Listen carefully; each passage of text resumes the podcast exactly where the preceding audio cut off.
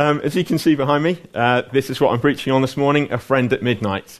Uh, we've been going through a series of Jesus' parables, um, and we've come to this one. Uh, I'm very glad that you didn't demonstrate it, otherwise, it would have been uh, very unbiblical and I would have ignored you. Uh, possibly thrown a bucket of water out the window if you had phoned me or come round at that point. Uh, so let, us look at the passage before we end up going way too off point. And he said to them, Which of you who has a friend will go to him at midnight and say to him, Friend, lend me three loaves, for a friend of mine has arrived on a journey, and I have nothing to set before him? And he will answer from within, Do not bother me, the door is now shut, and my children are with me in bed. I cannot get up and give you anything. I tell you, though he will not get up and give him anything because he is a friend, yet because of his impudence, he will rise and give him whatever he needs. And I tell you, ask and it will be given to you, seek and you will find, knock and it will be opened to you. For everyone who asks receives, and the one who seeks finds, and to the one who knocks it will be opened. What father among you, if his son asks for a fish, will instead of a fish give him a serpent? Or if he asks for an egg, will give him a scorpion? We've got to be very careful next Sunday of the things that you've asked, just in case people bring these instead. If you then, who are evil, know how to give good gifts to your children, how much more will the Heavenly Father give the Holy Spirit to those who ask Him? I just want to pray a moment. Lord, I want to ask, would you come and would you continue to speak to us? Lord, I thank you that you have been speaking to us so far. Lord, we love hearing you speak to us. Lord, I thank you that we're your children, that we've been adopted into your family. I want to thank you for the amazing measure of your love for us. Lord, the riches of your grace. Lord, I want to thank you for all that you have done for us, Lord, and we want to continue to hear from you this morning. Would you speak to us Amen. and would you work in us now, Lord? Amen. Um, I've taken a, a, bit of a different approach to my normal approach to, to writing a sermon, um, so please forgive me, Nigel. Uh, you can stop me preaching after this one. Uh, what I normally do is that I, I read the passage. Uh, I do exactly what Nigel taught me to do. Read the passage through several times. I pray, which is a good thing to do. Then I read what Spurgeon and Dr. Lo- uh, Dr. Martyn Lloyd-Jones have said about it. Um, then I read the Bible Speaks Today commentary on the passage. Uh, and then, for good measure, I go and read a little bit of Grudem's systematic theology. Amen. I've got the better one than, than the baby version you've got, Jonathan. Um, and then. Uh, I, I was let in on that by Tim. Um, and then what I do is that I listen to what John Piper says about the passage as well. Uh, so when I've done all of that, uh, I have about five minutes to put the sermon together. Um, and what, what, you tend to get is uh, a bit of a garbled thing of what other people say. Um, today, when I was preparing, I just felt that I didn't prepare today, by the way. I did prepare for previously. it's not that I woke up this morning and then did it. Um, yes, friend at midnight. That's what, that's what I was doing. Um, what I felt was that actually I needed to speak more from my heart and more from my own personal journey this morning. Um, so what you've got might be a bit raw and it might not be as well constructed as normal. Um, so forgive me and bear with me. Uh, when I go over the heresy cliff, uh, please again bear with me. Um, Tim will be selling rotten tomatoes, three for the price of two, for you to, to throw at me later on. So just bear with me. Um, so let's just start with the context. Hopefully, I'll get this right. The passage follows on from the, the famous Lord's Prayer. Um, Jesus had been asked by one of his disciples to teach them how to pray. What he did is that he taught them how to pray through, uh, through quite a structure. So he taught them to approach God as their Father, um, to lift up his name and to praise him to ask for his kingdom to come on earth, to ask for him to sustain them with their daily bread, for their needs, uh, to ask for his forgiveness of their sins, and to help them to forgive other people in the same way, and also to resist temptation. So the passage we're looking at this morning follows on from that. We need to have a look at the parable and, and try and put it in our terms. Jesus used parables and stories to help people uh, to understand something about him or to understand something about his, his kingdom. Um, and so that's what this is about this morning. Personally, I, I prefer stories um, to having academic stuff. Um, the best memories that I've got from school and the things that stayed with me were actually when my teachers would use stories and examples instead. Um, we had a, a, huge teacher who looked a bit like Robbie Coltrane. um, and he was our chemistry teacher, and he made up a rhyme about the periodic table. Um, and when I watch Pointless, um, it helps me to, to remember some of the periodic table to use during that. Um, so I, I, personally like stories and so on. It helps me to remember. Um, so what Jesus does here is that he sets the scene. He says that you need to watch Pointless Nigel. It's brilliant. Brilliant. Brilliant program. It's this is far more godly. Um, what Jesus does here is that he sets the scene and he says that you're in need of three loaves um, as a, a guest has come and arrived at your house after a journey. You need to feed him, but you don't have anything in. And the cupboards are, are completely empty, um, so you don't have anything to feed this guest. Um, what you do is that you think, ah, I can go to Tesco, it's 24 hours, uh, but then you realise it's Saturday night and it's closed. Um, so you're stuck and you, you need to get bread urgently. So you decide you have no choice but to go to your friend's house. I'm glad it was not me, by the way, Phil. Um, so you go over to his house and you knock on his door at midnight. And because of the way in which you've gone to him, the shamelessness that you've shown of turning up at his door at midnight, he gets up out of bed and he comes to your aid. Um, and then Jesus goes on to elaborate on what this means. What I want to do is first look at the key terms. Um, I thought that was a good picture of, of what a friend is. Um, might not be able to read it at the back. I might give my life for my friend, but it better not ask me to do up a parcel. Uh, that's pretty much what I do. I can, I can do stuff for you, but if you ask me to do anything like tie your knots and stuff, I can't do things like that. Um, so, what is a friend all about? Um, I looked at the Oxford's dictionary definition, and it says it's a, a, person who gives assistance. There might be a patron or a supporter. Uh, it's a person who is on good terms with another, a person who's not hostile. If your friends are hostile, they're not friends. Um, or they might be a, a favoured companion. There might be a person with whom you have a bond of mutual affection. And finally, is uh, a contact on a social networking site. Um, that, that last one can also have differing levels. Um, you may have hundreds of friends. I know that Phil's got thousands of friends on Facebook, but does he actually know those people? Phil has three friends in reality. Um, some people um, like to have that title, but we all actually want to have friends, don't we? Um, friends are, are, crucial relationships, um, and we want to have them. Um, to have a friend is to have someone who views you with favour, someone who's faithful and stands by you. There's someone who shares your life with you. There's someone whose company you seek and you actually enjoy. Some friends you enjoy their company more than others. Um, so there's someone who spurs you on, someone who encourages you.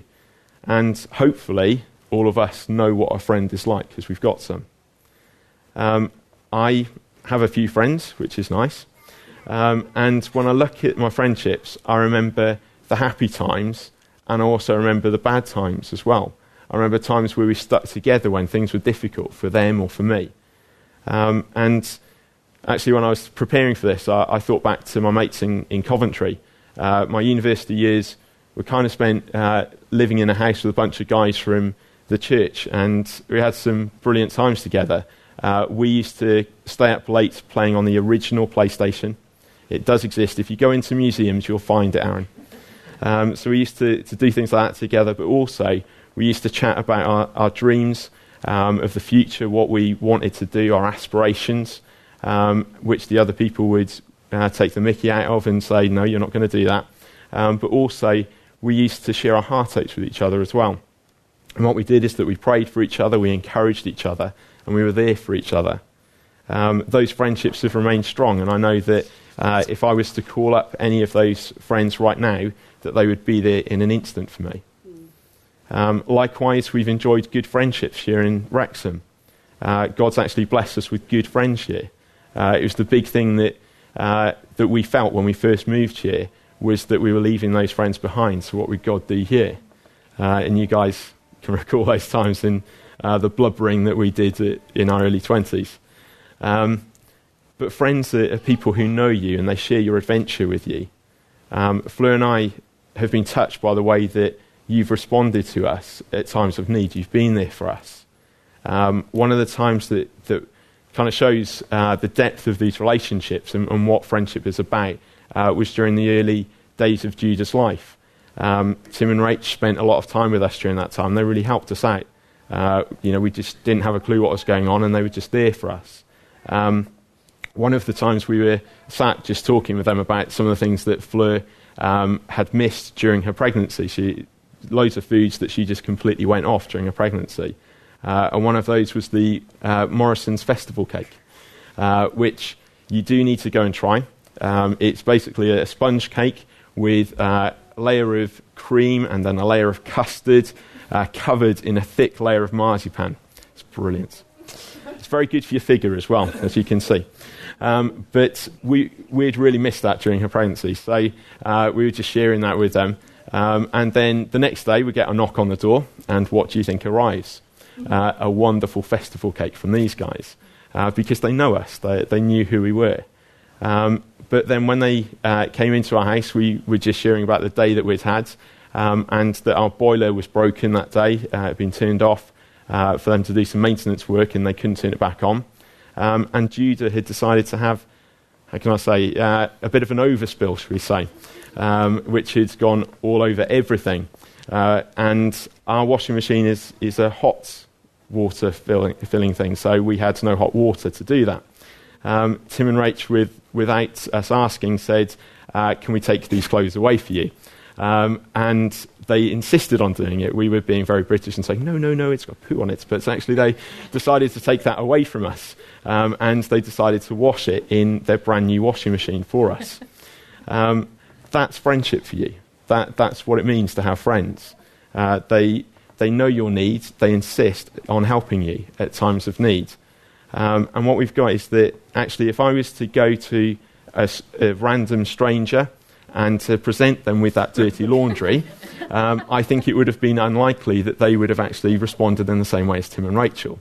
Uh, there was something in our relationship that we've got that they said, We'll do this for you. And we didn't have to ask. They plead, pleaded with us to take it away. I don't know what Tim uh, has got about wanting to wash things like that, but you know, he, he wanted to do it. Um, in our parable here, the man is not approaching a stranger um, in his moments of, of need. He goes to his friend, he goes to someone who he thinks will help him.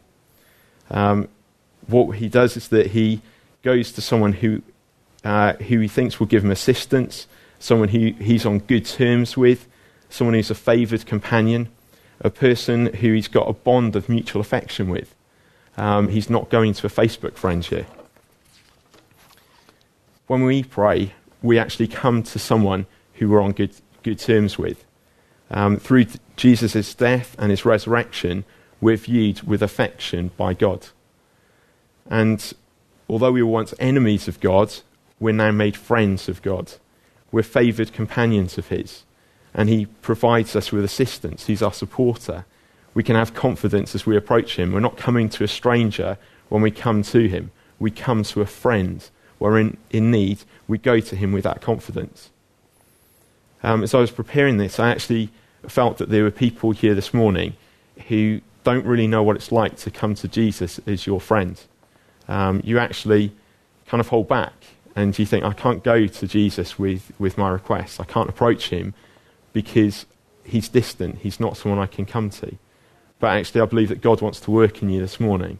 He wants you to realize you can approach him as a friend. He looks at you with favor he has done a, a great thing for you at the cross. He's won you, and he views you with favour. Um, and please bear with me. I want to pray for you. If that, if that relates to you this morning, I want to pray for you at the end of this. Uh, but please listen to what I'm saying. Jesus loves you, and you're approaching him this morning as one who he has favour on you. The next section is this strange word that's in my version. You might have a, a different words written there. Um, so let's look at what it means. In the footnotes, it says uh, persistence. Um, and I think that in the NIV, what's it say? says? It's shameless audacity or something like that. Um, I look to see what this means, and basically it means that it's to be bold to the point that you don't care about what others think of you. Um, you insist on doing what you want. There's um, there's no social etiquette here. You don't think, oh, so and so is going to um, scorn me on this. Uh, what you do is that you just boldlessly approach them. You boldlessly go and do something. boldlessly? No, boldly. Uh, you boldly go and do something.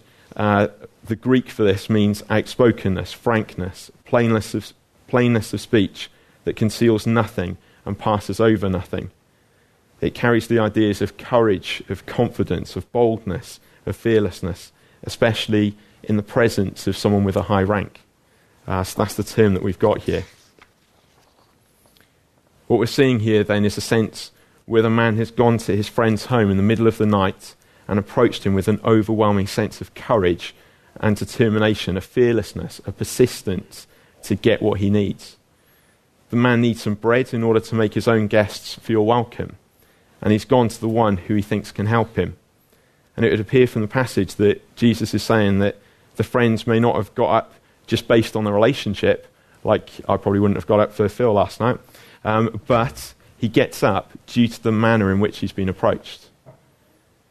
So imagine the scene. Uh, this guy's at home, he's happily in his bed. Um, back in that time, uh, the whole family slept in one room together. Uh, so he would have had his children in there as well. Uh, he would have settled them to sleep. They would have all been snoring, sleeping, having wonderful dreams.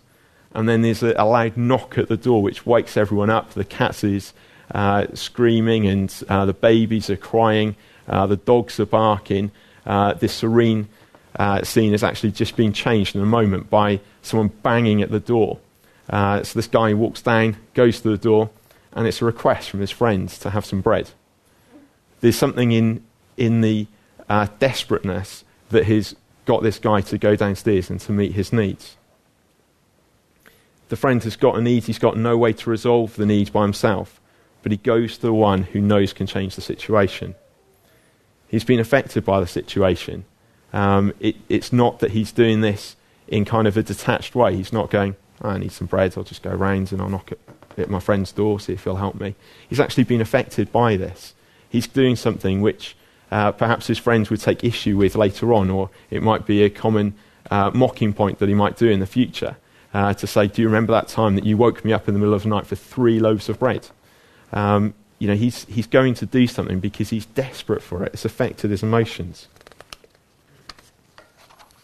As you know, Fleur and I got kind of desperate um, of recent in terms of the situation that happened with Judah, um, it, it got us, it really got our hearts uh, to see our boy suffering. We, we really struggled with that. Um, it wasn't that we kind of were detached and thought, we'll just see what happens with him. It affected us. We just felt helpless that we couldn't do anything to resolve what was going on with him. Um, he was on a long waiting list, uh, been waiting for a couple of months to be seen. Um, he was getting worse. Every time we took him to see a GP or a doctor, they said, nothing they could do. He needed to see a specialist. Um, but there was nothing that the specialist could do to fit him in. Um, drove me to the point where I actually went to the Child Health Centre and broke down in tears because I wanted him to be seen. And that's what it does to you. When you're desperate, you do desperate things. Um, there's no way that in my right mind I would have gone into the Child Health Centre and done that. Um, I looked a fool. Um, and then this blubbering mess walked out, you know, to, uh, back to work with the tears still there. Um, I looked an absolute idiot. There's no way I would have done that if this situation hadn't affected me. I was desperate and I needed help. And there's something in the manner that we approach God with that He delights in.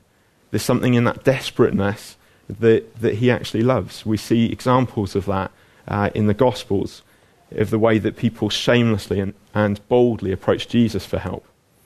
One example is blind Bartimaeus in Mark 10, who cries out, saying, Jesus, son of David, have mercy on me. Uh, the crowd actually rebuked this guy and they told him to be quiet.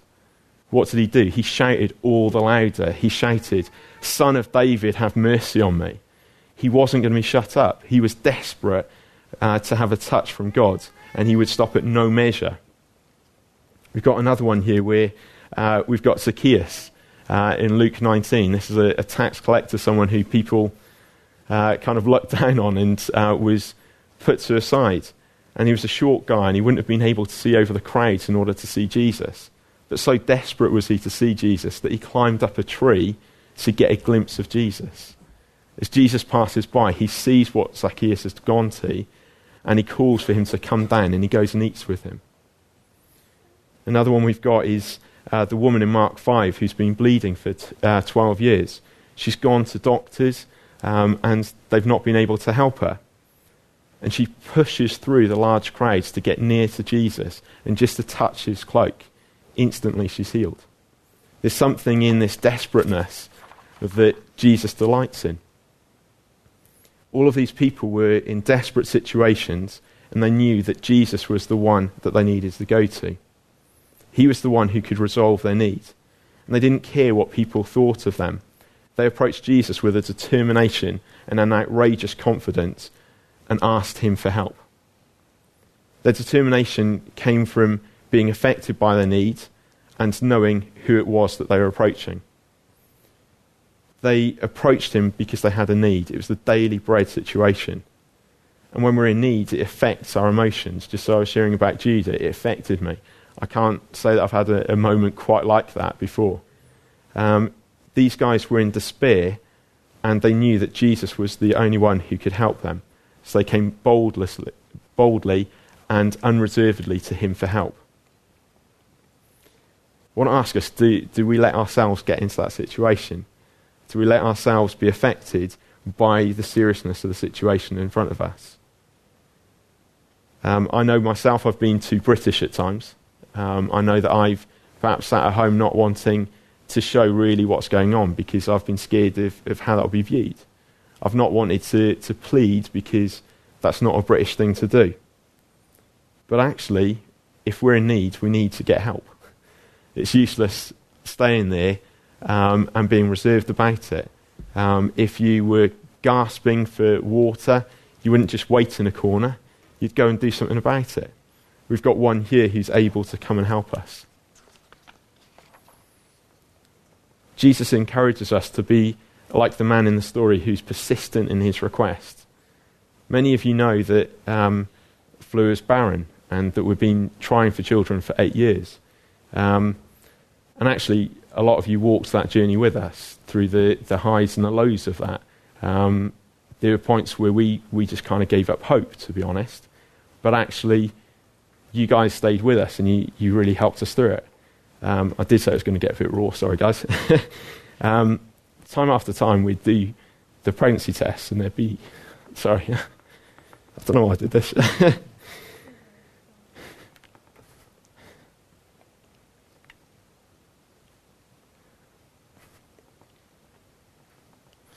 sorry.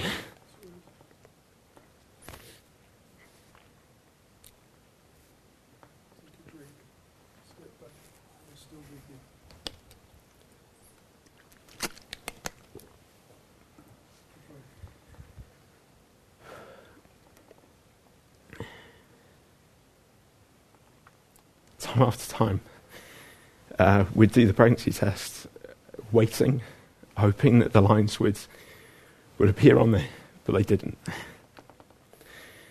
Each time we dared to believe that something would change, but it didn't. We had ups and downs, and we were at point of despair. Our emotions were raw. As you can see, it still affects me to think back to those times. Time after time, you stayed with us and you prayed for us. At those points, fresh faith was renewed in us. And last January, um, went to the doctor feeling unwell. To her surprise, the GP told her to go away and do a pregnancy test because all the symptoms that she was experiencing pointed to pregnancy. Uh, if I'm honest, when Fleur told me that, I didn't know what to, to make. I didn't know what to do. Um, I didn't want to get my hopes up. I really didn't. Um, Fleur didn't, did the pregnancy test, and such was the lack of faith that we had at that point that actually we just kind of left it on the side.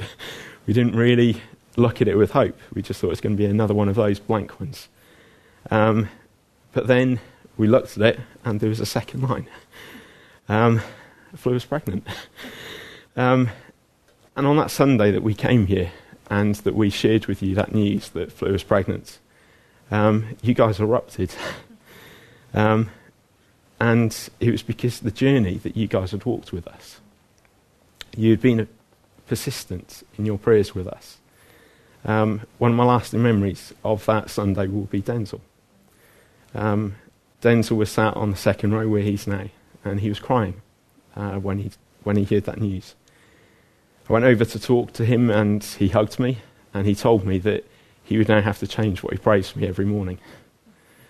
And that just hit me that he was a man who persevered day in, day out for me. Um, Denzel and Dorothy knew us from uh, right at the start of this church. Um, they were here right at the beginning, and they prayed for us for years. Um, that is persistence. Denzel and Dorothy and many of you, many others of you, prayed for us, and I will always appreciate that. Um, I have to say that Denzel and Dorothy are a wonderful example to us. Um, they are people who do persist in prayer, um, and I know that there's uh, prayers that you have prayed for years and years and years that you haven't yet seen the fulfillment of. But it doesn't stop you praying. You still believe God. And I find you a wonderful example of persistent prayer.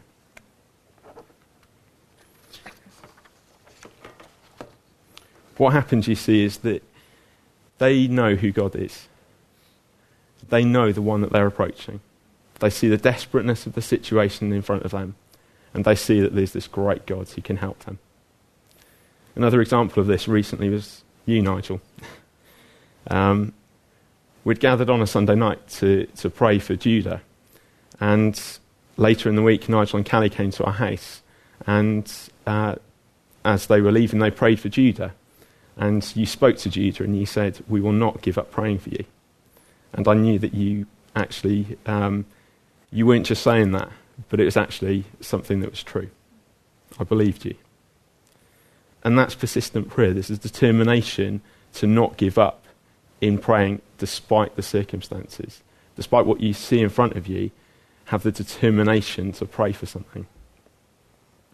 So, why does Jesus want us to pray like this?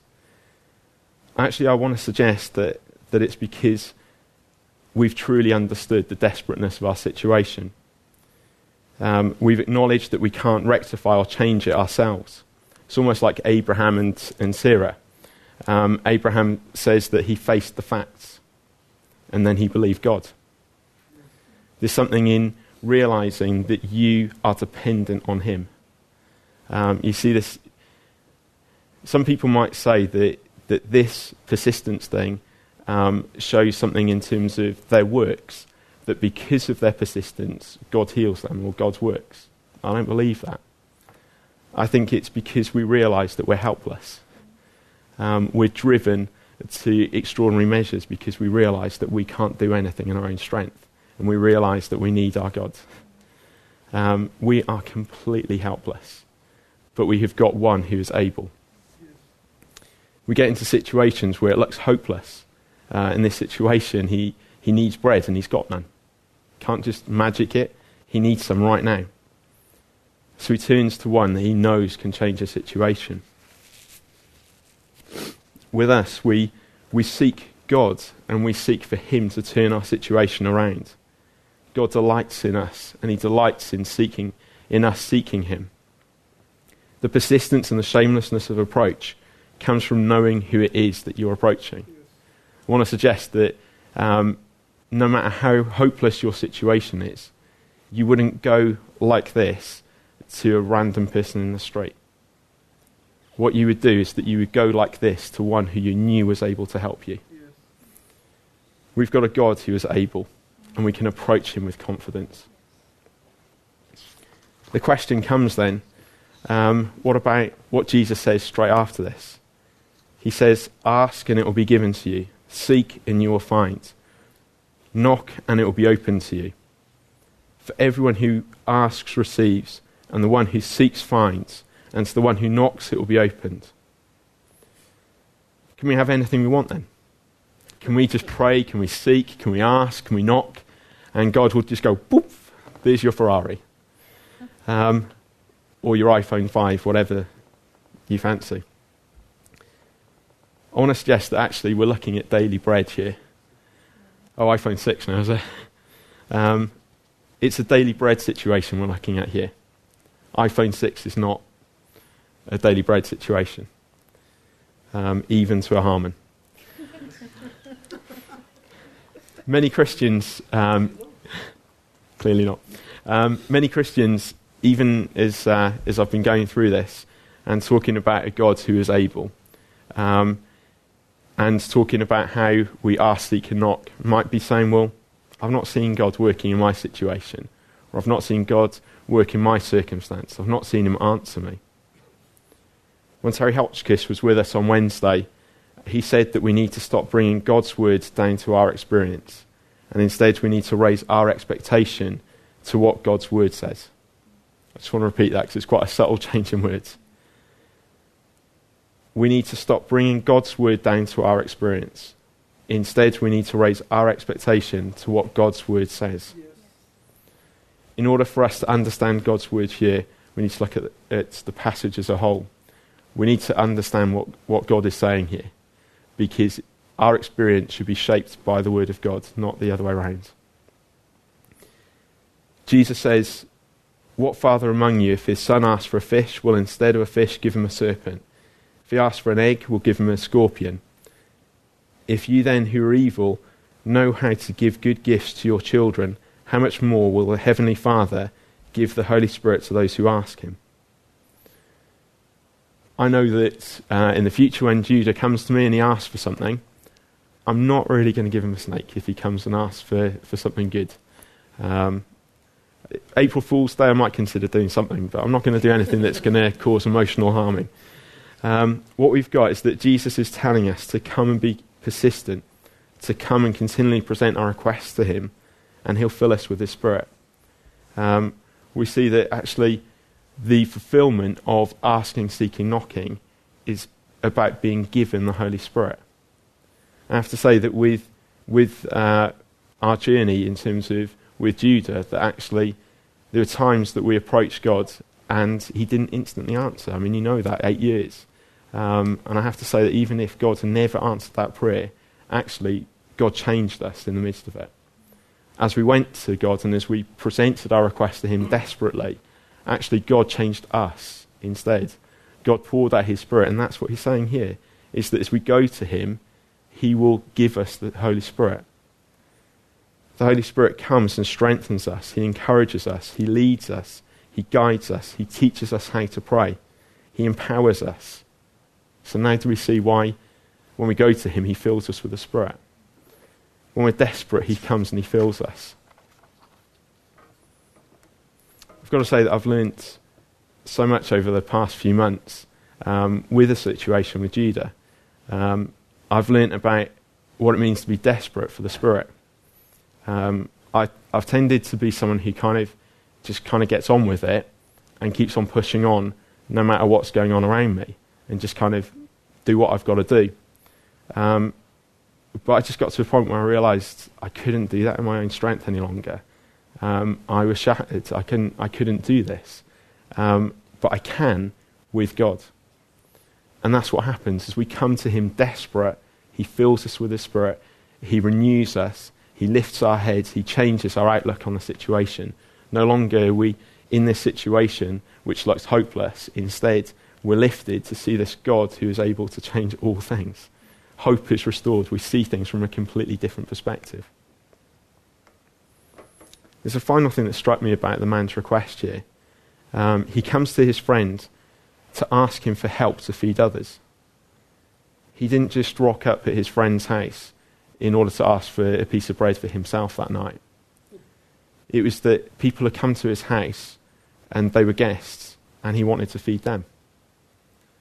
And it got me thinking about how desperate I am for God to fill me to help other people. When we see um, the early church, what they did, and the, the transformation in them as they encountered the Holy Spirit, I think we've got much to learn about being filled with the Spirit. Um, again, I confess that um, during the time of what we call um, the Toronto thing, wasn't it? What do we call it? Um, during that sort of time when, uh, during the 90s, when uh, people were being filled with the, the Spirit and there was manifestations going on, um, actually, I've got to admit there were times where I would just go and be filled with the Spirit, just to have a, that moment. It was about me. But I think that that was a wrong view that I had. When we look at people being filled with the Spirit, actually, God works in us so that He changes us, and then He fills us so we can affect other people. We see in the early church that um, the church was equipped to go and preach the gospel. Being filled with the Spirit isn't just about us, it's so that it can change us to go and share the gospel with other people. So I want to try and bring this whole thing together then, because uh, I want to give some time to praying for some people. We've seen that um, there was a man who came to his friends when he was in a time of need. And he came to him because he trusted in the relationship that he had with his friend. He had a need and he knew one who could change the situation for him. Today, we can come to the one who is able to change our situation for us. We just have to come to him. Have confidence in the one that you approach. You're not coming as a stranger, you're coming to one who views you with favour. You can have confidence to come to him this morning. Come to him with urgency. Don't, don't worry about the tears. I've just done those myself. um, come with urgency. If you've got a situation affecting you, don't hold back. Don't think, I've got to put a face on this. I've got to appear as if everything's okay. I think that um, the British church is pretty rubbish when it comes to things like this. I think that when we turn up on a Sunday morning, how many of you, as you walked in this morning, someone said, How are you? And you went, All right even when you're not all right. But that's what we do because it's polite and it's British. Don't be British. Come to God. He wants to fill us with His Spirit again. And again, there's an invitation this morning for Him to come and to work in you. Come to Him. He wants to eat with you and He wants to be with you. Don't be scared when you come to Him. Um, what we didn't touch on is that bit about um, people coming and asking for things and being scared that they would receive a snake and things like that. Um, this passage, what follows on from it, is what Nigel brought last week about the divided kingdom. Some of you are scared of, of coming to be filled with the Holy Spirit because you think you're going to open yourself up to something evil. Well, you're not. If you want to know more, then go back to Nigel's sermon last week. But actually, you're coming and asking God to fill you, and He's not going to give you a snake instead. He's going to fill you with the Spirit. He loves to give you good gifts. So this morning, I've got four responses. And I really don't know how this is going to go. It might just be one or two of you, or it might be a few of you. The first one is if God is not yet your friend, then come and chat to me so that I can introduce you to him. Secondly, if you don't feel worthy to approach God as your friend, then I'd love to pray for you. Um, I'd love to pray for you that God changes that, that you see that you can approach Him with confidence, that you can approach them as your friends. The third one is um, for those who have been persevering in prayer and they're feeling weary. Um, I know what that was like. Um, so if that's, if that's you, I think Nigel uh, touched on this a few weeks ago in a prayer meeting. But I just want to do that again on a Sunday where there's more people here as well. I want to pray for you that if that's you, that you've kind of given up hope and you feel weary, I want to pray that God would renew that hope in you. And finally, this is quite an open one, is I want to pray for you to be filled with the Spirit. If you're weary, or if you just want to be filled again, or you want to be filled for the first time, I want to pray for you this morning that He would come and fill you with the Spirit.